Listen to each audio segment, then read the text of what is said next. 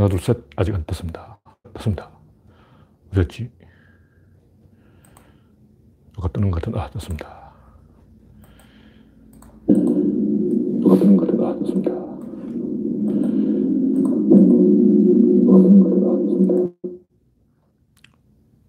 네, 현재 두명 시청 중 강봉수님이 일발을 끊어주셨습니다. 휘연님 어서오세요.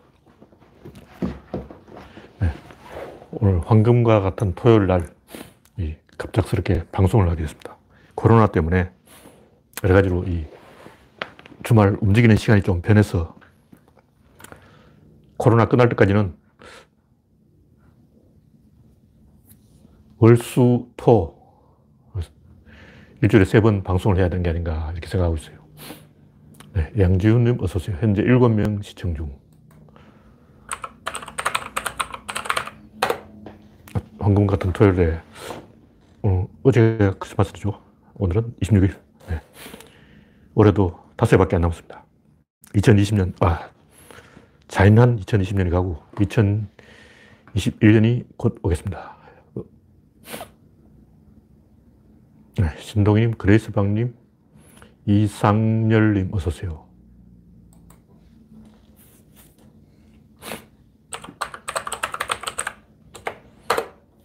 붉은 놀림, 어서오세요. 현재 20명 시청 중, 네, 20명이 들어왔으니까 슬슬 발동을 걸어봐야 되겠죠. 네, 아톰 림님, 정미광님, 어서오세요.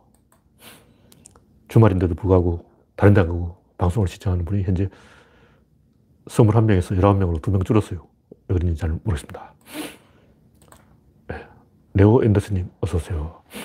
첫 번째 꼭지는 엘리트냐, 민중이냐. 오늘은 이 주말이기 때문에 특별히 시사 정치 이야기는 조금 하고 이 구조론 이야기 중에서도 제일 어렵다는 엔트로피 이야기를 중점적으로 해 볼까.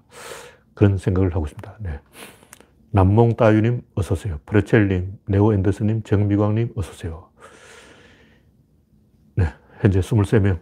박영진님, 어서오세요. 그러면 이제 본론으로 들어가서 첫 번째 곡기는 엘리트냐, 민중이냐. 지금 이 보시다시피 판사들이 사고를 쳤죠. 법 기술자들이 법 기술을 이용해서 어, 개 쪽팔린 짓을 했는데 을사오적 다섯 명도 전부 판사 출신들하고 재판관이었어. 이완용, 박재순, 이건택, 이지용, 권중현 이 사람들이 뭐 재판장이고 법부 대신이고 재판장 설이고 뭐 전부 재판장을 함께했어요. 왜 재판장들이 이 을사오적이 됐을까? 뭔가 공통점이 있는 거예요. 물론 재판장 중에는 이 매천 황현 선생처럼 어, 괜찮은 사람도 있고 아, 황현 선생 아니고 왕산 허위 선생이죠. 왕산 허위 선생도 재판관 출신인데 뭐 괜찮은 사람도 있는데 나쁜 사람도 많이 있었다. 이번에도 이 판사들이 개삽질 했죠. 이 사람들은 공통점이 있어요. 이 사람들 선출직, 선출직이 아니기 때문에 창피한 게 없어요. 그냥 공무원들은 얼굴에 철판 깔고 민원인들 상대잖아. 동사무소 공무원만 해도 딱 앉아있으면 민원인들 와서 막 개소리 하고 있는 거야. 그럼 짜증나지. 그러니까 태연하게 얼굴에 철판 깔고, 아, 잘못 왔습니다. 우리 관할이 아닙니다. 다른 데로 가보세요. 조선이 망하든 말든 우리 관할이 아닙니다. 다른 부서로 가보세요. 아, 우리 동작구 관할이 아닙니다. 서쪽으로 가보세요. 맨날 이런 짓을 하고 있는 거야, 이놈들이. 하루 종일 머릿속에 바뀐 게 그밖에 없다고. 공무원들이니까. 우리 철판 딱 깔고 아주 뻔뻔스럽게, 어, 눈빛 하나 안 변해요. 제가 그걸 어떻게 느꼈냐면, 동사무소에 딱 갔는데, 분명히 한국말을 하는데 뭔가 좀 이상하더라고요. 제가 딱 들어보니 할아버지가. 근데 굉장히 친절한 공무원들이 그 할아버지한테만 굉장히 뭐, 아, 아닙니다. 아니에요. 그러니까, 이렇게 하면 됩니다 하고 설명을 안 해주고, 아, 그건 아닙니다. 이렇게만 말하는 거예요. 굉장히 말이 간단해요. 아, 그건 아니죠. 그 할아버지는 막 쩔쩔매고 거의 눈물이 걸성걸성할 정도가 되어서 아, 이렇게 해야 되나 저렇게 해야 되나 온갖 경우의 수를 다 짚어보는 거죠. 그 제가 딱 째려봤어요. 뒤에서 무슨 짓을 하나 딱 째려보니까 제가 영향을 받았는지 안 받았는지 그건 잘 모르겠지만 그, 그 뭐야, 외국인 등록증이 있더라고. 그걸 가져오면 되는 거야. 근데 이 공무원이 이놈이 하는 짓이 뭐냐면 여기 있어. 저쪽, 저기 동사무소야. 주민센터지. 저, 저, 저쪽이 저, 주민센터 놈. 저도 좀 멀어요. 저. 딱 보니까 뭐 하냐면, 그러니까 외국인 등록증인지 그걸 주세요. 이렇게 말하면 되는데, 아, 주민등록증, 아, 아, 그거는 아니고, 아, 그것도 아니고, 아, 그것도, 이걸 가지고 한 10분 동안 해먹인 거예요. 근데 한국 사람이 가면 엄청 친절해. 왜냐면 한국 사람 표를 찍어주거든. 근데 그 외국인은 중국인 출신인지 조선족인지 아닌지 정확하게 모르겠는데, 중국계 한국인인지 조선족인지 하여튼 그, 그 양반은 유권자가 아니야. 유권자냐 아니냐에 따라서 공무원 태도가 180도로 달라지는 왜냐면 한국인이면 당연히 민원 넣지. 그렇게 불친절한 공무원을 놔두겠냐고. 근데 이 외국인 할아버지가 한국 국적이 아닌가 봐요. 그래서 막 거의 울상이 돼서 한국말을 잘해. 근데 딱 봐도 한국 말투가 아니더라고. 공무원들이 그런 짓을 하고 있으니까 얼굴에 철판 딱 깔고 나는 공무원이야. 네가 나를 설득해봐. 나는 손 하나 깜짝 안 할 거야. 내가 눈이나 깜짝 하는지 봐라. 하고 마음의 장벽을 딱 치는 거예요. 그런 놈들이 지금 을사오적, 이완용, 박재순, 이건택, 이지용, 권중현, 개새끼들 아냐. 동사무소만 가도 그런 일이 있어. 한국 사람한테 엄청 착, 친절해. 근데 외국인이란 말로 외국인 등록증 갖고 오세요. 이러면 딱 한마디만 하면 되는데 그 말을 안 하는 거예요. 다 알면서. 그 할아버지 입에서 그게 나올 때까지 기다린 거예요. 할아버지가 이걸 갖고 오면 되나요? 안 해요? 저걸 갖고 오면 되나요? 안 해요? 계속 빠꾸를 시키다가 이제 외국인 등록증 갖고 오면 되나요? 아, 바로 그겁니다. 이렇게 이제. 진짜 그러지. 어이구, 쳐 죽이는 거. 그런 식으로 얼굴이 180도 변하는 이 공무원들 많아요. 평생 그런 것만 연습한 거야. 안면 몰수. 제가 기레기들을 주진우도 그렇지만 혐오하는 이유가 뭐냐면 기레기들은 그런 걸 훈련받아요. 안면 딱 까고 처음 만나는 사람한테 경찰한테 야, 김순경! 나왔어! 형님! 그러고 막 이런 걸 훈련하는 거야. 그냥 완전히 안면 몰수하고 처음 보는 사람한테도 형 그러고 동생 그러고 얌마 그런다고 반말한다고. 그렇게 가르쳐 선배들이. 해병아리 기자한테 반말 안 하고 존댓말하면 기사들 때려 부르는 거예요. 요즘 그런지 몰라도 옛날에 그랬다고. 들었어. 기자한테 들은 거예요. 해병 기자가 피할서 가서 문을 팍 차고 김승경 나왔어 그래야지. 저 안녕하세요 이러면 선배가 딱 보고 뒤에서 보고 있다가 기사를 때려 부른 거예요. 그런 걸 배우니까 그런 못된 짓을 하는 거예요 기레기들이. 그러니까 이 공무원들은 마음의 장벽을 딱 치고 민원인들을 아 귀찮은 민원인들 또 귀찮게 하나 이런 식으로 생각하고 있는 거야. 그런 놈들이 어, 이번에 그 생각이라고 눈꼽밖에 없는 그 판사들이죠. 그 판결이 잘했고 잘못했고 떠났어. 우리가 그런 데 대해서 경계를 해야 돼요. 공무원들은 그런 놈들이라는 것을 우리가 알고 있어야 돼요. 그 공무원한테 나라를 맡기면 안 됩니다. 엘리트한 나라를 맡기면 안 돼요. 걔들은 굉장히 위험한 놈들이에요. 걔들은 도구가 있기 때문에 국민을 타자라고 생각, 남이라고 생각하는 거예요. 법이, 법 기술 그게 뭐냐 칼이야. 국민은 생선이야. 그냥 칼로 생선을 내리치는 거야. 그러니까 남, 국민이 남이라고 생각한다. 우리 가족이다. 아까 듯이 그 공무원은 그 외국인을 한국말 잘 하고 있는데도 불구하고 분명히 얼굴은 한국인이야. 근데 말투가 약간 틀려. 한국 국적이 없어. 그 사람들을 거의 남이라고 생각하고 얼굴에 철판 딱 까는 거예요. 그래서 브라질에도 우리나라하고 똑같은 일이 일어났는데 룰라와 지우마 호세퍼가 탄핵됐죠. 개판된 거예요. 그 제도적으로 구조적으로 브라질은 희망이 없더라고. 그렇게 내버리면 계속 악순환이 되고 계속 사람이 바뀝니다. 탄핵한 그놈도 타, 곧 탄핵될 판이고 계속 이 사람만 바뀌고 제도가 안 바뀌는 거예요. 그래서 이 사람을 집으면 안 되고 시스템을 바꿔야 돼요. 제가 좀 연구를 해봤는데 법기술자들이 어떤 놈들이냐면 87년 민주화 투쟁 때 도서관에서 공부하고 데모 안 한 놈들이야. 그놈들은 학생들이 야 너는 데모 안 오냐? 너는 너 혼자 공부하자. 배신자하고 막 욕을 하니까 상처를 입었어. 지금 복수하는 거야. 그때 나한테 도서관에서 공부한다고 배신자라고 낙인 찍고 침 뱉던 개새끼들 복수할 거야! 그러고 있다가 잘 됐다. 딱 꺼냈지 하고 이제 원한을 갚는 거예요. 그게 누구냐? 기생충 서민. 남들 다 데모할 때 지 혼자 데모 안 하고 공부한 놈이야. 배신자 아니야. 그때 배신자다가 이제 지금은 어, 우리를 엿먹이고 있는 거지. 박근혜 똑같아요. 이명박도 똑같고, 이명박도 노가다 잘 나가다가 고려대 총학생회장 하다가 갑자기 노가다꾼이 돼가지고 막, 그래, 니들 난 노가다꾼이라고, 어, 내가 현대건설 하니까 노가다쟁이라고 비웃었지. 노가다의 무서움을 보여주마. 삽질하자. 자, 전 국민이 삽질와. 사대강 삽질하세! 하고 막, 어, 전 국민을 삽질하게 만들 부른 거예요. 그냥 지 한풀이 하는 거예요. 내가 이래봐도 고려대 나왔는데 말이야. 나도 대모도 좀 했는데 말이야. 어, 나, 날 노가다 출신이라고, 제이라고 어, 비웃었지. 그래, 니 잘났냐? 해보자. 막 이거죠. 박근혜 똑같아. 부모가 죽고 이제 한이 맺힌 거예요. 원한을 갚는 거예요. 그래서 지금 그 파, 판결한 재판관들이 딱 그런 인간들이야. 학생 때 데모 안 하고 공부만 하고 그러다 보니까 그때 왕따 되어서 한풀이 하는 거죠. 마찬가지로 지금 개혁 세력들도 제 가 딱 관찰을 해보니까 왕따야. 아, 이 왕따 연합회더라고. 왜냐면 검사 중에 좀 겉도는 검사, 임원정, 뭐 이런 식으로 어, 어떤 그룹에도 약간 겉도는 사람이 있어요. 조국. 조국도 내가 봤을 때 강남 좌파인데 그냥 강남에서 겉도는 사람이에요. 엘리트는 엘리트인데 주로 엘리트 이회창 패거리 아니고 이상한 예불떼기 귀퉁뱅이 저 변두리 엘리트. 엘리트는 엘리트인데 변두리 노무현. 상고 나온 엘리트.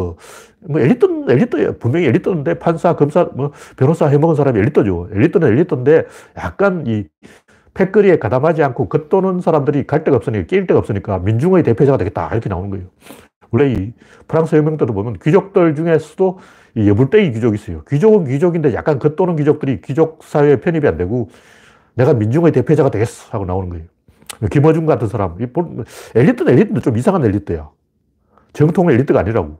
어, 명문대 나와서 책만 파, 헤치고 그런 엘리트가 아니고 엘리트는 분명히 엘리트야. 근데 약간 이상한 왕따 엘리트들이 모여가지고 이제 개혁 세력이 된 거예요. 그래서 진중권 같은 사람들은 정통 엘리트들은 너 같은 여불대기 엘리트는 안 쳐주지 하면서 너들은 육두품 엘리트야. 나 같은 선골 엘리트만 진짜라고 이렇게 이제 생각하는 거예요. 그래서 그럼 우리는 어떻게 해야 되냐? 우리는 이 기득권들의 저항을 받아서 그들에게 매를 맞으면 맞을수록 우리한테 이익이에요. 이게 우리한테 정치적 자산이라고. 왜냐? 민중과 엘리트는 원래 서로 반목합니다. 민중들은 엘리트는 절대 불신해요. 뭐 여러 번 했던 얘기지만 70년대, 80년대 그 평민들, 서민들은 대학생이 데모한 다음에 일을 가르쳐요. 저 데모하는 새끼들, 학생놈 새끼들 공부는 안 하고 남들은 좆빠지게 일하는데 우리는 난 좆빠지게 삽질하고 있는데 저 새끼들은 하라는 공부는 안 하고 맨날 데모질 하고 뭐 이렇게 원한을 갖고 있는 거예요. 그 사람들 지금 박근혜 찍는 거야. 그때 데모하는 학생들 비웃었던 어, 노동자들. 그러니까 민중과 이 변두리 엘리트가 융합하지 않고 겉도는 거예요. 그럼 양쪽에서 치는 거예요, 이제. 정통 주류 엘리트와 이 민중, 이 양쪽에서 이 왕따 엘리트를 공격하는 거죠. 그럼 어떻게 해야 되냐? 우리가 계속 싸워서 그 주류 엘리트들에게 매를 맞는 모습을 보이면 돌이킬 수 없는 강을 건너야 돼요. 왜냐면 민중들 입장에서 김호준 저 키워, 키워줬더니 돈 딱 벌어가지고 강남에 집 딱 사고, 아, 목 힘 딱 주고, 어? 장관 딱 돼가지고, 햄 하고, 이렇게 돼버린 거예요. 그러니까 민중들 입장에서는 김어준 쟤 키워봤자 배신한다.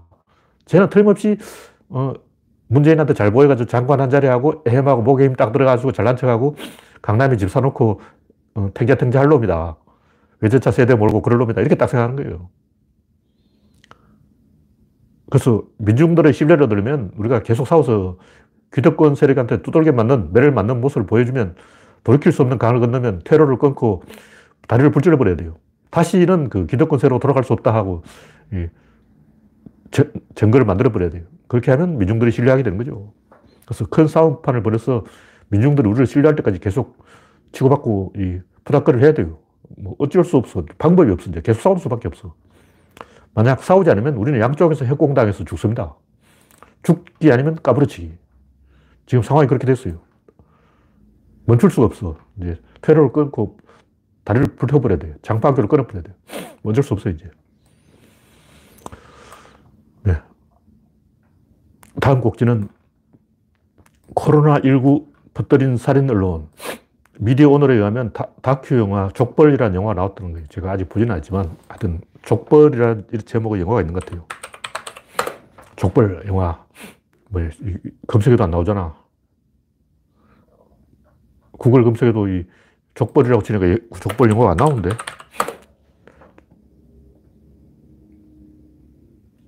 뉴스타파 신작 영화. 아, 뉴스타파에서 만든 영화예요. 두 신문 이야기, 족벌. 다섯 번, 뉴스타파의 다섯 번째 다큐멘터리 영화 족벌, 두 신문 이야기. 아, 이런 게 나왔군요. 그걸 이제 미디어놀이 소개를 했는데, 하여튼 제가 하고 싶은 얘기는 뭐냐면, 미디어오늘에 의하면 그때 조중동이 정광훈 일당의 8.15 태극기 집회를 엄청나게 홍보했다는 거예요. 지금 한국인이 하루에 20명씩 죽고 있는데 누가 죽이고 있냐? 조중동이 죽이고 있는 거야. 그때 태극기 집회가 없었다면 지금 이렇게 죽고 있겠냐고. 정광훈이 다 저, 저지른 거지. 진중권도 살인 공범이지. 지금 하루에 20명씩 죽고 있는데 앞으로 3개월이에요. 그럼 얼마야? 2천명 2천명. 진중권과 살인마들이 정광훈 일당이 조중동이 2천명을 살해한 거예요. 2천명 살해했으면 저 새끼들 나중에 이 세월호처럼 음, 다시 조사해서 코로나19 방역 방해한 새끼들은 목매달아야 돼요. 저 새끼 그냥 놔두면 안 돼. 작정하고 코로나19 방역 방해한 놈들은 청문회를 열어서 다 잡아가지고 족을 쳐야 돼. 살인 공범이잖아, 이게. 하루에 2천명씩, 20명씩 아, 죽고 있어, 지금. 앞으로 3개월. 6천 명, 만원, 1만 명. 누가 죽이고 있냐? 정광훈과 조중동, 진중권, 요놈들이 죽이고 있는 거예요. 살인자들이야. 절대 놔두면 안 됩니다. 나중에 청문회 열어서 박살을 내야 돼요. 네. 다음 곡지는 중국이 미국 제치고 최대 경제국 뭐 2000 몇 년 후에 된다고 뉴스가 지금 나왔는데 제가 자세히 안 봤지만 중국이 언제 이 2028년 와 5년이 5년 아 8년 남았네. 7, 8년 남았는데 2028년부터 중국이 미국을 제치고 세계 1위 경제대국이 된다. 뭐 중국 인구가 많으니까 그렇죠. GDP 이런 걸 감안하면 지금 중국이 미국의 5분의 1이면 5분의 1. 근데 인구가 많으니까, 인구가 또 6배니까 대충 지금의 따벌이 되면 뭐 대충 어서비슷하게 나가는데 제가 하고 싶은 얘기는 뭐냐면 이 클린턴 아저씨가 중국을 믿고 충분한 안전장치 없이 WTO에 가입시켜줬더니 홍콩 사태, 티베트 사태, 유구르 사태, 남중국해 사태가 일어난 거예요. 근데 중국 사람들은 아편전쟁 이후 열강에 매를 맞은 적이 있기 때문에 일방적으로 깨진 경험이 있기 때문에 푸닥거리 한 판 없이 호락호락 물러날 인간들이 아니에요. 자, 지금 중국인의 심리 상태와 1차 대전 때 주, 독일인의 심리 상태가 똑같은 거예요. 1차 대전 때 독일인들은 우리는 왜 저 러시아하고 프랑스 양쪽에서 매를 맞고 있지? 프랑스 놈, 영국 놈, 러시아 놈 저들 짜고 양쪽에서 사대기를 막 때리고 있는 거야. 그러니까 독일 놈 입장에서는 굉장히 억울한 거예요. 생각을 해보라고. 전 세계 그 나쁜 짓을 누가 다냐? 영국 놈들이 했지. 전 세계를 식민지로 만들었잖아. 우리 독일인들이 도, 인도를 식민지로 만들었어? 어, 우리 독일인이 코리아에 가가지고 검문도를 점령했어? 우리 독일인이, 어, 홍콩을 접수했냐고. 우리 독일인은 착하게 살았다고. 근데 영국놈, 프랑스놈, 저놈들 전 세계를 다 짓밟아 놓고 독일을 또 양쪽으로 때리고 있잖아. 생각해보면 그때 당시 1차 대전 때의 독일인 생각해보면 진짜 흉악한 놈은 영국 놈, 프랑스 놈, 이놈들이야. 러시아 놈, 이놈도 믿을 수 없지. 이놈들 양쪽에서 막 사들 때리고 있으니까 원한이 사무친 거예요. 지금 중국이 딱 1차 세계대전 때의 독일인들. 그래서 히틀러가 나타난 거야. 그래서 시진핑이 나타난 거라고. 중, 독일에서 히틀러가 나타난 것과 중국에서 시진핑이 나타나는 게 에너지 흐름으로 똑같은 구조예요. 그러니까 프랑스 놈들도 막 백년전쟁 뭐, 뭐 이러고 저쩌고 하면서, 어, 이 많이 깨졌잖아요. 그래서 나폴레옹 대가리를 만들어서 한풀이 한 번 하고, 어, 그러니까 어느 나라든 한풀이를 한 번씩 해요. 그러다가 이제 쓴맛을 보고 이 정신 차리는 거예요. 그래서 아, 내 분수는 이거구나 하고 이제 자기 자리를 찾아가는 거죠. 근데 중국은 아직 선약 처방을 안 받았어. 한의사가 선약을 딱 처방을 해주는데 처방을 안 받은 거야. 그래서 한국이 처방전을 대신 써줘야 되나 말아야 되나 지금 무슨 얘기냐면 중국은 국제사회에 정식으로 대비한 게 아니에요. 한 방씩 맞아야 돼. 한 방씩 얻어 맞아야 정신 차린다고. 어, 나폴레옹 때 러시, 프랑스 한번 깨지고 히틀러 때 독일 한번 깨지고 러시아도 스탈린 때 한번 깨지고 어, 그때 이제 뜨끔해가지고 아, 좋댔구나 하고 이제 분수를 모르고 나대다가는 동네 북이 된다. 요거 정신 차리는 거죠. 영국도 2차 대전 이후 그 거지가 돼가지고 전 세계 식민지를 다 잃어버리고 10년간 배급제를 했을 정도로 쫄쫄 굶었어요. 그래서 키가 안 컸어. 그래서 영국 애들 좀 작아. 무슨 얘기냐면 중국도 신고식을 한번 해야 돼. 그러니까 신고식을 하기 전에 일단 이제 폭주를 한번 해야 돼. 막 폭주하면 전 세계에서 막 다구를 맞는 거야. 그러면 아, 죄송합니다. 여기까지 하고 딱 멈추겠습니다 하고 정신 차리는 거예요. 그래서 니들이 날 한번 때려봐라 하고 중국 힘자랑한 게 6.25더라고. 6.25는 제가 좀 연구를 해보니까 스탈린은 죄가 없고 모택동이 주범이에요. 물 김일성도 공범인데 김일성은 6.25를 일찍 끝내고 전쟁을 그만하려고 그랬어요. 51년에 이미 전쟁을 그만하려고 했는데 모택동이 야, 더 해봐, 더 해봐, 더 해봐. 북한 사람은 엄청 그 폭격, 비군 폭격으로 죽었잖아요. 물론 이제 북한 평민들을 죄 없는 민중을 죽인 것은 미국 잘못이지만 미국이 그렇게 학살을 하도록 방조를 한 게 모태똥이고 모태똥을 끌어들인 게 김일성이죠. 제발 모태똥이 제일 나쁜 놈이야. 이 양반이 어차피 중국은 미국한테 한 방 맞아야 된다. 그냥 2차 대전 때 중국 공산당이 별로 한 게 없어. 장개석은 좀한게 있지. 근데 공산당은 2차 대전에 한게 없으니까 무임승차단 말이야. 그래서 무임승차는 좀 이상하지. 우리도 뭔가 버스 요금 좀 내야 되잖아. 그럼 우리는 어떻게 버스 요금을 낼 것인가? 한국에 가서 한 15만 명 죽으면 버스 요금 될라나? 이거라고. 그래서 제가 볼 때 모택동이 김일성 똥꼬를 살살 간지러가지고, 야, 중국인이 한국에 가서, 한반도에 가서 한 15만 명은 죽어야 어, 버스 요금, 2차 대전 무임승차 버스 요금 낸 거 아니야. 장개석은 요금 많이 냈어. 음, 장개석은 엄청나게 죽었기 때문에 2차 대전 무임승차가 아니라고. 근데 공산당은 무임승차예요. 그래서 지갑 주었지. 그래서 우리가 날로 먹으면 안 된다. 지갑을 주우면 안 된다. 어, 사실은 지갑 주운 거지만 뭔가 체면을 채, 차리자. 그래서 그러면 우리 중국은 인구가 많으니까 15만 명 정도를 한국에 던져버리자. 중국 15만 명을 한국에 그냥 던져버린 거예요. 그래서 북한에 어, 중공군 시체가 15만 개 파묻혀 있는 거예요. 그 정도 하면 이제 밥값을 냈다. 우리도 할 만큼 했다. 이게, 6.25라고. 이게 본질이에요. 뭐 자본주의 공산주의 이념, 이건 별로 중요한 게 아니야. 중, 제일 핵심 본질은 뭐냐면 2차 대전 무임승차한 공산당, 요거예요. 그래서 아, 스탈린 또 이제 엄청나게 도, 요금을 많이 지불했죠. 어, 소련은 남자가 다 죽었어. 여자가 기, 기관차 운전하고 그랬어요. 남자는 남자 시가 말랐어. 근데 중국은 그래도 인구가 많은 거야. 와, 2차 대전 때 그렇게 죽었는데도 그렇게 인구가 많지? 그래서 6.25에 참전한 거죠. 근데 6.25때 중국은 자기들 이겼다고 생각한 거예요. 그래서 와, 6.25때 좀 져야 되는데 이겨버려가지고 아, 미안하다. 그때 미국한테 한번 져줘야 중국이 정신 차릴 건데 이겨서 죄송합니다 하고 어, 그럼 한 번 더 때려주세요 막 이러고 있는 거야. 그럼 때려줘야지. 지금 중국의 심리는 1차 대전 직후의 독일인 심리예요. 한번 세게 얻어맞아야 차리고, 그래야 이제, 아, 우리도 신고식 해고 밥값 좀 냈고, 이제 우리도 저, 이 지구촌 인류의 일원이다. 아, 우리도 끼워달라. 이렇게 말할 수 있는데, 근데 아직은 전 세계가 중국을 안 끼워줘요. 무슨 대화할 때 중국 딱 빼놓고 중국은 저리 가서 놀아 하고 안 끼워준다고. 근데 그냥 뭐 좋게 좋게 해결이 안 됩니다. 부탁거리 한번 해야 돼요. 원래 역사의 법칙이 그런 거야. 그냥 자연스럽게 중국 아저씨 같이 밥 먹읍시다. 잘 안 돼. 중국 덩치가 너무 커. 원래 안 되는 거예요. 인도 아저씨도 조용하게 살잖아. 걔도 사고 안 쳐. 중국인들은 사고를 치기 때문에 옛날부터 그랬어요.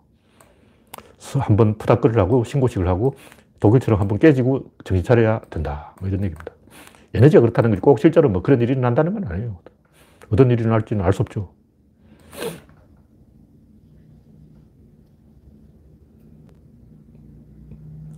네, 다음 곡지는 엔트로피 법칙 3초 이해. 아, 이거 3초 만에 이해할 수 있잖아. 어, 너무, 너무 쉬워. 이게 완전히 복음이야, 복음. 예수님 복음보다 더 센 구조론 복음이야. 사건은 닫힌 게 안에서 일어난다. 이 엔트로피가 어려운 얘기가 뭐냐면 사건이라는 개념이 없기 때문에 그냥 이야기하니까 이상하지. 사건이라고 해요, 사건. 닫힌 게를 알아야 돼요. 다, 사건이 일어난, 왜냐면 이 사물은 닫힌 게 공부 나버리고 필요가 없어. 그냥 사물은 사물이야. 근데 사건은 어디서 어디까지가 사건인지 애매합니다. 예를 들면 축구 시합을 하려면 어디서부터 축구 시합이냐? 주심이 휘슬을 싹 불어야 시합이 시작된 거냐? 아니면 선수들이 입장할 때부터 시합이냐? 아니면 애국가를 부르는 게 시합이냐? 아니면 관중 속이, 관중들이 들어오는 게 시합이냐? 아니면 표를 파는 게, 입장표를 파는 게 시합 시작이냐고 애매합니다. 어, 사물은, 어, 이게 사물이라고 하면 딱 있잖아. 요게 사물. 아, 요거 사물이네. 딱, 어, 알 수가 있다고. 어디까지, 어디서 어디까지가 사물이라는 것을 우리는 딱 알 수가 있어요. 근데 사건은 시작과 끝이 애매해요. 들면, 1등이 결승 테이프를 끊으면 끝이냐? 아니면 시상식, 중계방송, 시상식에서 애국가가 울려야 끝이냐? 메달을 목에 걸면 끝이냐? 어, 청중들이 박수를 치면 끝이냐? 어디가 시작이고 어디가 끝인지 여기 상당히 애매하다고. 그래서 사람들이 헷갈리기 좋은 거예요. 헷갈리지 않으려면 어떻게 하면 개를 딱 정하면 됩니다. 그래서 테두를 딱 끊고 테두리 바깥에서 들어오기 없게 하고 규칙을 정해야 돼요. 그래서 사건은 100m 달리기라면 총을 빵 쏘는 순간부터 사건 시작이다. 뭐 이런 게 규칙을 정해야 돼요. 그래서 닫힌 게 안에서 사건이 난다. 이런 거고.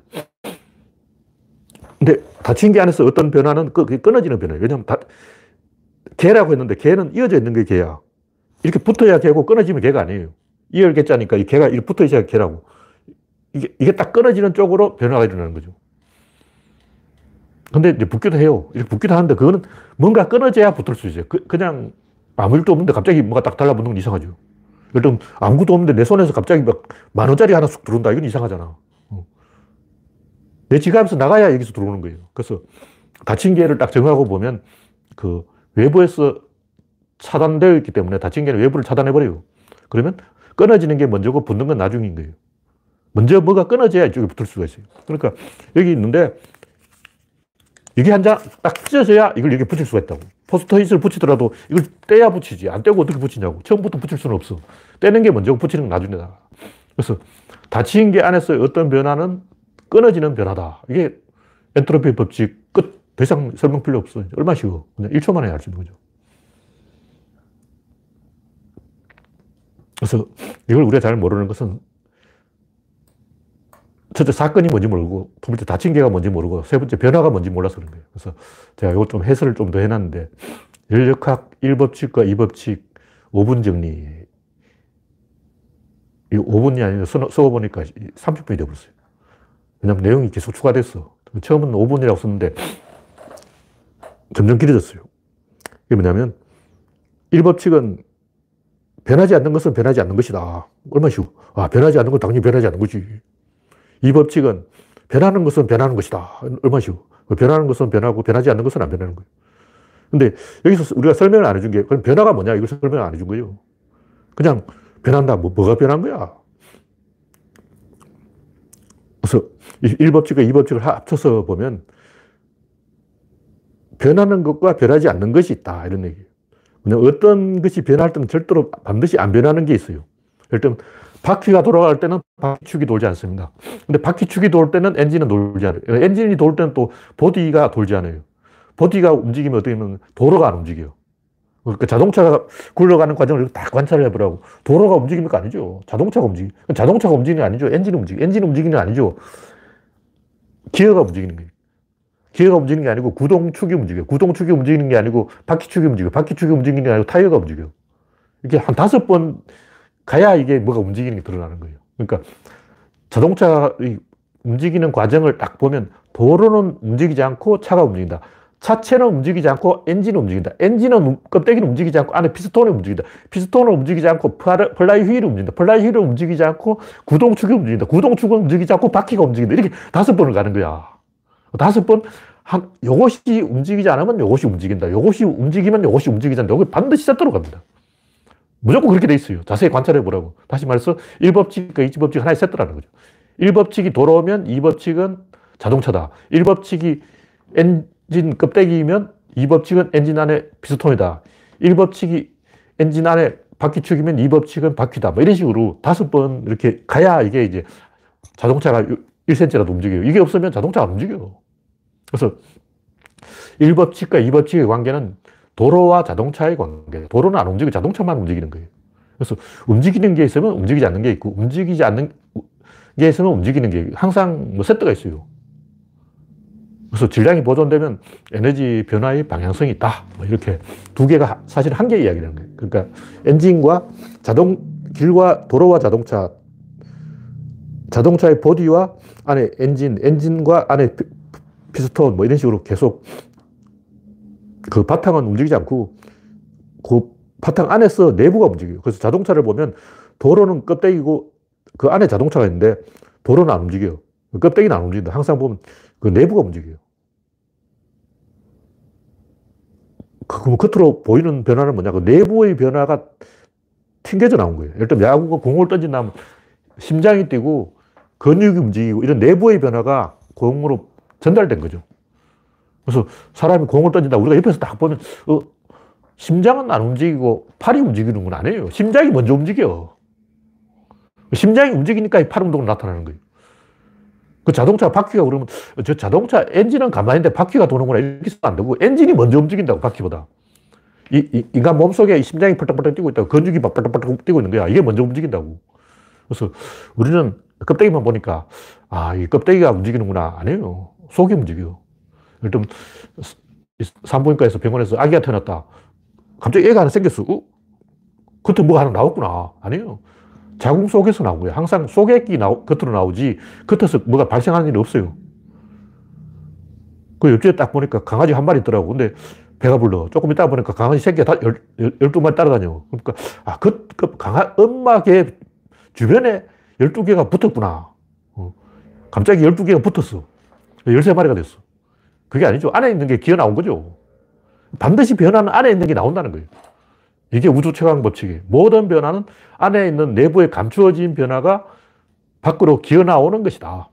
그런, 그 외, 예외 는 없어요. 그래서 모든 변화는 반드시 속에 숨어 있다. 그걸 에너지라 그러는 거예요. 에너지라 그러면 안 보이니까. 그래서 강아지가 임신했는데, 아, 강아지 아니 어미개죠. 엄마 개가 임신했는데, 밖에서 보면 저게 임신했는지 안 했는지 알 수가 있나.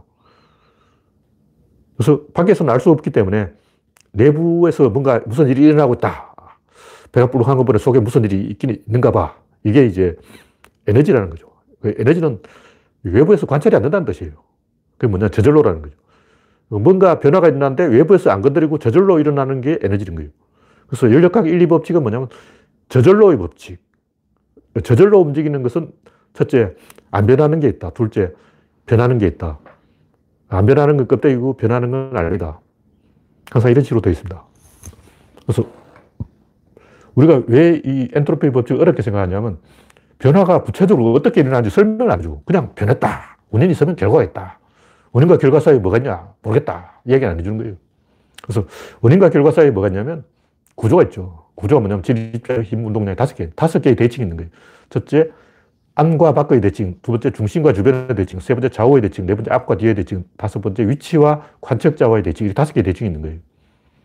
그래서 점점점 범위가 좁아져요.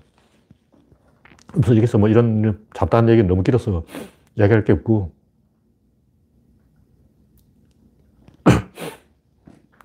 결국 이 변화와 변하지 않는 게 하나의 세트로 같이 움직인다는 걸 이거 하나만 알면 돼요. 그래서 그 얘기는 뭐냐면 모든 변화는 자리 바꿈이라는 거죠. 그러니까 관계의 변화지 실제로 이 뭔가 사라지거나 생겨나는 건 없다. 근데 사라지거나 생겨나는 게 없다는 것은 누구나 다 알고 있어요. 그 사라질 리가 있나? 생겨날 리가 있나? 근데 옛날 사람은 사라지거나 생겨날 수 있다 생각한 거예요. 왜냐하면 둔갑술, 뭐 초능력, 사차원, 갑자기 여기서 뿅 하고 뭐 생기는 거야. 초능력자들은 그걸 할 수 있다. 하나님은 할 수 있지 않을까. 귀신은 갑자기 막 나타나잖아. 그러니까 무에서 유가 갑자기 생기는 것은 옛날 사람들이 보기에는 전염병, 세균, 바이러스 눈에 안 보이니까 갑자기 뭔가 뿅 하고 생겼다고 생각하는 거예요. 근데 알고 보면 다 전염된 거고 갑자기 생긴 게 아니고 다 이유가 있죠. 그냥 뿅 하고 생기는 것은 뭐 축지법, 둔갑술, 뭐 여우가 호랑이로 뿅 하고 변하고 막 손오공 보면 별 희한한 거 다 나오죠. 갑자기 관세음보살 뿅 하고 나타나고 막 이런 건 없어요. 갑자기 뿅 하고 나타나는 건 절대로 없다. 그 왜 이렇게 생각하냐면 옛날 사람들이 특히 화학자들이 뭐 관찰을 해보면 뭐 갑자기 사라지고 없어지고 막 질량이 막 늘어나. 예를 들면 옛날 쇠붙이나 금속 같은 거 보면 녹슬어가지고 부피가 늘어나요. 무에서 유가 생긴 거야. 100g을 딱 저울 위에 딱 올려놨는데 다음날 보니까 110g이 돼 있어. 어, 무게가 10g 늘었어. 어, 이거 왜 늘었지? 아, 근데 자세히 보니까 이 녹선행 과정에서 수분을 빨아들여서 그런 거예요. 근데 옛날 사람들은 그런 거 모르니까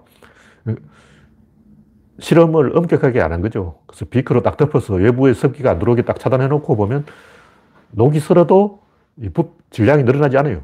그것은 과학자들이 연구해보고 알아냈다. 다시 말해서 옛날엔 질량 보존의 법칙이 어기는 법칙과 안 맞는 현상을 굉장히 많이 알고 있었는데 알고 보니까 다 허, 허풍이었다. 그게 다 귀신이고 막 초능력이고 사차원이고 다 개소리였다. 뭐 그런 얘기고. 그 결국 변화는 뭐냐면 자리 바꿈인 거예요. 그 자리가 어떻게 바뀌냐. 자리가 있어 바뀔 거 아니야. 근데 우리는 자리 바꿈이라는 개념이 없는 게 뭐냐면 자리라는 를 설명을 안 해줬어요. 자리가 뭐냐. 안과 밖, 중심과 주변, 왼쪽과 오른쪽, 앞과 뒤, 이게 자리인데, 여기서 중요한 것은 여기 뭐가 있는데, 컵이 있는데, 여기 뭐가 있다고. 여기 안과 밖에 어디 있어? 뭐 없어. 좌우가 어디 있어? 대칭이 없어. 뭐 없는 거예요. 그냥 이게 있는 거지. 여기서, 어, 겉과 속이 어디 있고, 중심과 주변이 어디 있고, 좌우가 어디 있고, 앞과 뒤가 어디 있냐고. 그냥 이게 있을 뿐이지. 근데 변화가 일어날 때 이렇게 단계적으로 나타나요. 한꺼번에 안 나타나. 그러니까 아까 얘기했듯이 안과 밖, 중심과 주변, 왼쪽과 오른쪽, 앞과 뒤는 동시에 존재하는 게 아니고 하나씩 사라지면서 동시에 하나가 생기는 거예요. 그냥 질이 붕괴해야 입자가 생기고, 입자가 붕괴해야 힘이 생기고, 힘이 붕괴해야 운동이 생기고, 운동이 붕괴해야 양이 생기는데 우리가 이 물리학 시간에 이거 안 배우잖아요. 그 현재 물리학에는 이게 개념이 없어. 그냥 운동, 운동이 양은 양이고 힘은 힘이다 이렇게 나오지. 질이 붕괴해서 입자가 되고, 입자가 붕괴해서 힘이 되고, 힘이 붕괴해서 운동이 되고, 운동이 붕괴해서 양이 된다. 요거 핵심을 안 가르쳐 준 거예요. 그래서 그 엔트로피가 왜 증가하는지 모르는 거예요. 그냥 증가했대. 그러면 안 되죠. 그냥 증가하는 게 아니고 어떤 변화가 일어날 때는 변화가 일어날 에너지가 있어야 돼요. 근데 저절로 변화가 일어나려면 힘이 없죠. 힘이 없으니까 안 변하지. 여기 뭔가 가만히 있는데 그냥 가만히 있지. 뭐 변하겠냐고. 이 볼, 볼펜이 하나 있으면 그냥 가만히 있지. 여기서 변화가 일어나겠냐고. 근데 이 안에 바퀴벌레가 한 마리 들었으면 변화가 일어나는 거죠. 모순이 있으면 변화가 일어난다. 그럼 여기 이제 떨어지는 건데. 이게 붙을 수는 없고 떨어질 수밖에 없어요. 왜냐하면 붙은 상태를 가지고 시작하니까 처음부터 떨어져 있다면 이거 붙을 수도 있겠죠. 그러나 처음에, 맨 처음 상태는 붙은 상태이기 때문에 떨어질 수밖에 없다는 거예요. 그럼 왜 처음 상태는 붙었냐? 처음부터 떼놓고 이야기하지. 그럼 사건이 두 개가 돼버려 이게 뭐냐? 핵심은, 이 엔트로피 법칙 핵심은 이게 관측자를 이야기하고 있다는 거야. 이게 핵심이에요. 그러니까 엔트로피를 헷갈리는 게 열역학 1법칙, 2법칙 둘 다 사실은 관측자를 자기소개하고 있는 거야. 내가 하지 말란 자기소개. 철도하지 말란 자기소개를 하고 있다고. 그러니까 질량이 보존되고 뭐 엔트로피가 증가하고 이건 관측자와 관측 대상의 관계가 그렇다. 그런 얘기죠. 뭐, 어, 괄목상도라는 말이 있는데 어떤 대상에서 변화가 일어나면 그 변화된 사람하고 나하고 관계가 변해요.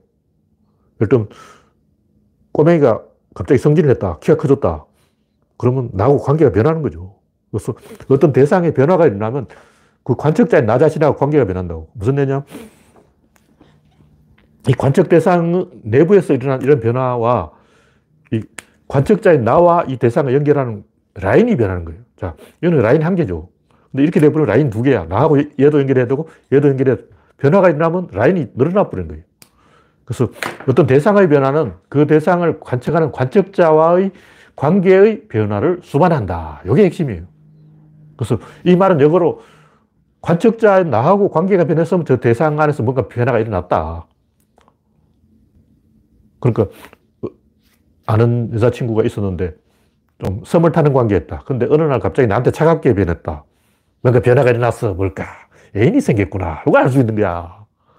그러니까 그 사람한테 애인이 생긴 것은 그 사람 자체가 변한 건데 애인이 생기면 그날부터 나한테 차갑게 돼요. 어제까지 안녕하세요 그러다가 오늘 인사도 안 하는 거야. 그럼, 어? 뭔가 변화가 일어났구나. 눈치챘어.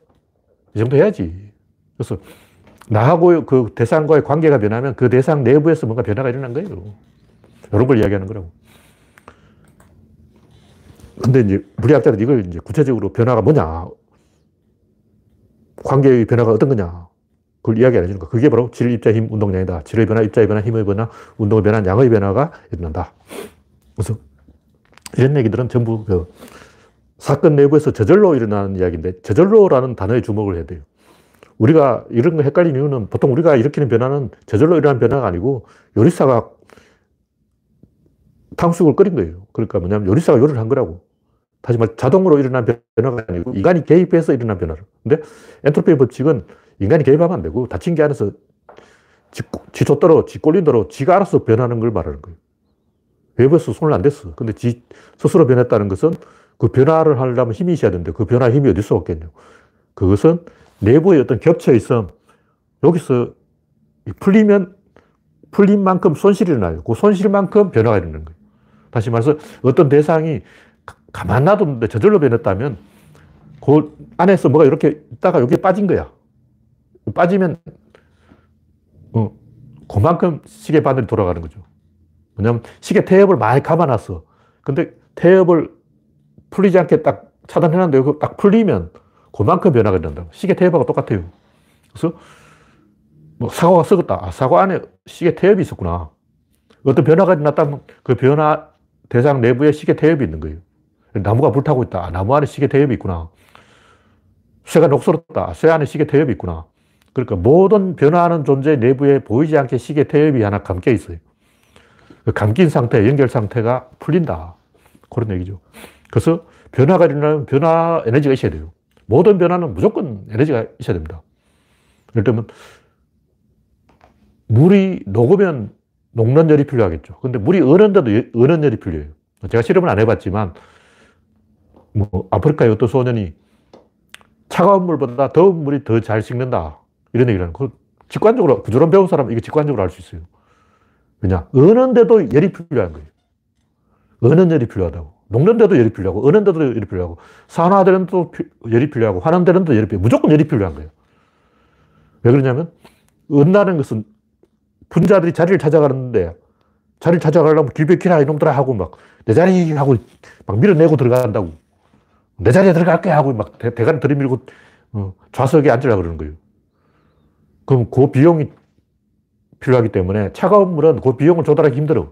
어느 데 드는, 어느 값, 어, 어느 비용 10만원 내놔. 없어.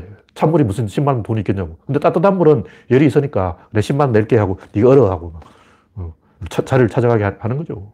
그래서 직관적으로 우리가 이런 걸 이해할 수가 있어요. 실제로 제가 실험을 안 해봐서 잘 모르겠는데 구조론을 보면 녹는데도 비용이 필요하고 어는데도 비용이 움직 변화가 일어나면 무조건 비용이 필요해요. 이게 엔트로피 증가의 법칙이다. 무조건 증가하는 거예요. 무조건 돈이 들어. 학교를 가도 돈이 들고, 뭐 데이트를 해도 돈이 들고, 연애를 해도 돈이 들고, 막. 어.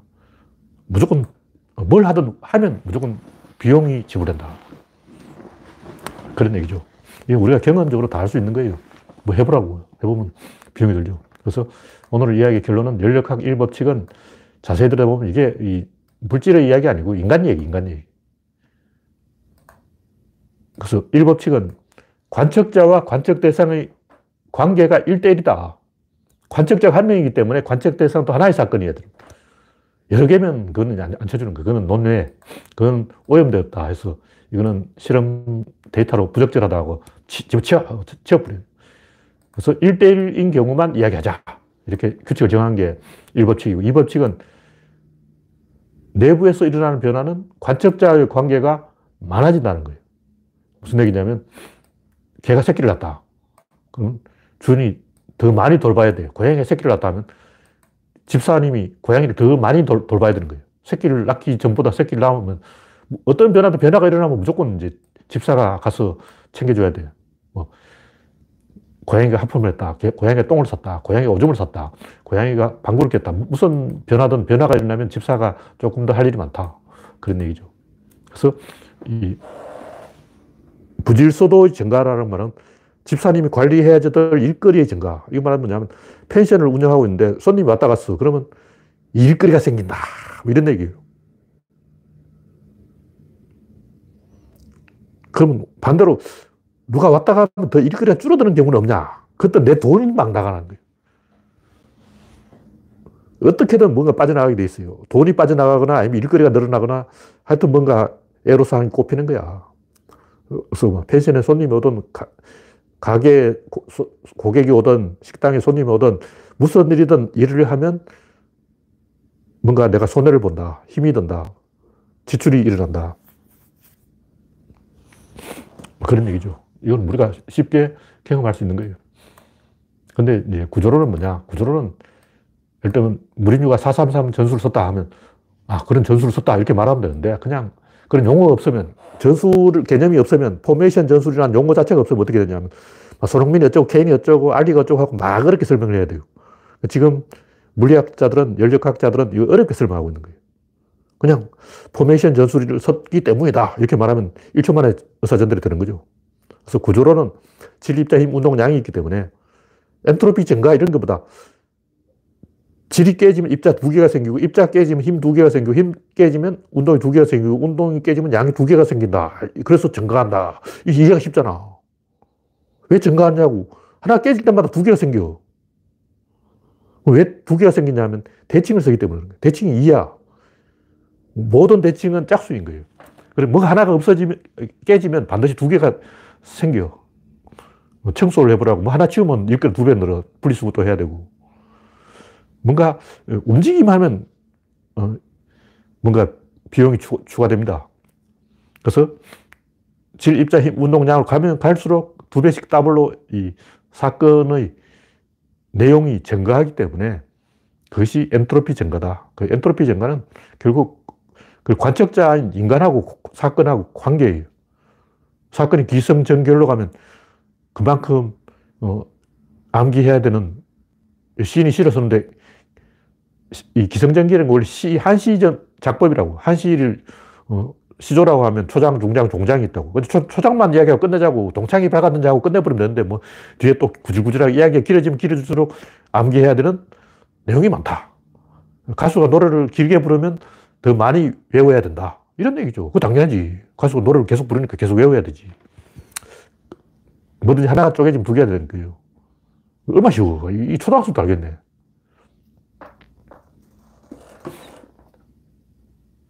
그런 얘기예요.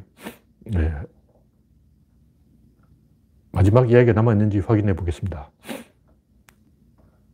뭐, 다 이야기한 것 같아요. 오늘 보니까. 이 채팅창에도 별로 특별히 이 공산부인님이 내가 가는 것이 아니라 네가 오는 것이다. 약간 이 질문하신 분이 있었는데 지금 좀 헷갈리는 질문이에요. 무슨 질문인지 잘 모르겠는데 관측자와 관측 대상 둘 사이 관계에서 이론론이라면 관계가 먼저고 관측 대상, 관측자 너무 어려운 얘기예요. 흑태님 질문하신데 이렇게 관측자 있고 관측 대상 있고 관계 있고 세 개씩 되면 헷갈리잖아. 그냥 상호작용 한마디로 딱 정리하면 깨끗 얼마 좋냐고. 세 개씩 이야기하지 말라고 삼위일체 뭐 어, 하느님의 아들이냐 아버지냐 그래서 성령, 성신, 성부, 성자, 아, 골치 아파. 그냥 상호작용 하나로 딱 땡, 땡쳐버리는 거예요. 얼마 좋아. 어. 그래서 뭐 원인이 있고 결과가 있고, 아, 존나게 말이 많은 거 인간들이. 그래서 그냥 구조론, 이론론이니까 딱 한 개를 조져버리는 거예요. 그게 상호작용이에요. 그래서 이 우주에는 관측자 있고, 관측대상이 있고, 신이 있고, 할배가 있고, 뭐, 아브라함이 있고, 뭐, 존나게 뭐, 석가모니, 예수님, 부처님, 마호멧, 알라 많은 게 아니고, 그냥 상호작용 한 개로 끝내자! 얼마 쉬워요. 하나 상호작용. 다, 다 치워, 다 치워. 그냥 상호작용. 그, 그 상호작용 이름이 한 개밖에 없으니까 누가 거기 시비 걸고 뭐, 뭐 질문할 수도 없어. 그냥 상호작용 해버리면 뭐, 뭐 이런 노로 설명이 되느냐. 이게 필요 없어. 그냥 상호작용이야. 어, 골치 아프게 하지 마라. 무조건 상호작용 끝. 닥치라, 상호작용. 아, 암행의사 출도야, 이거는. 그냥 암행의사 출도하면 아전이고 이방이고 다 닥쳐야 돼.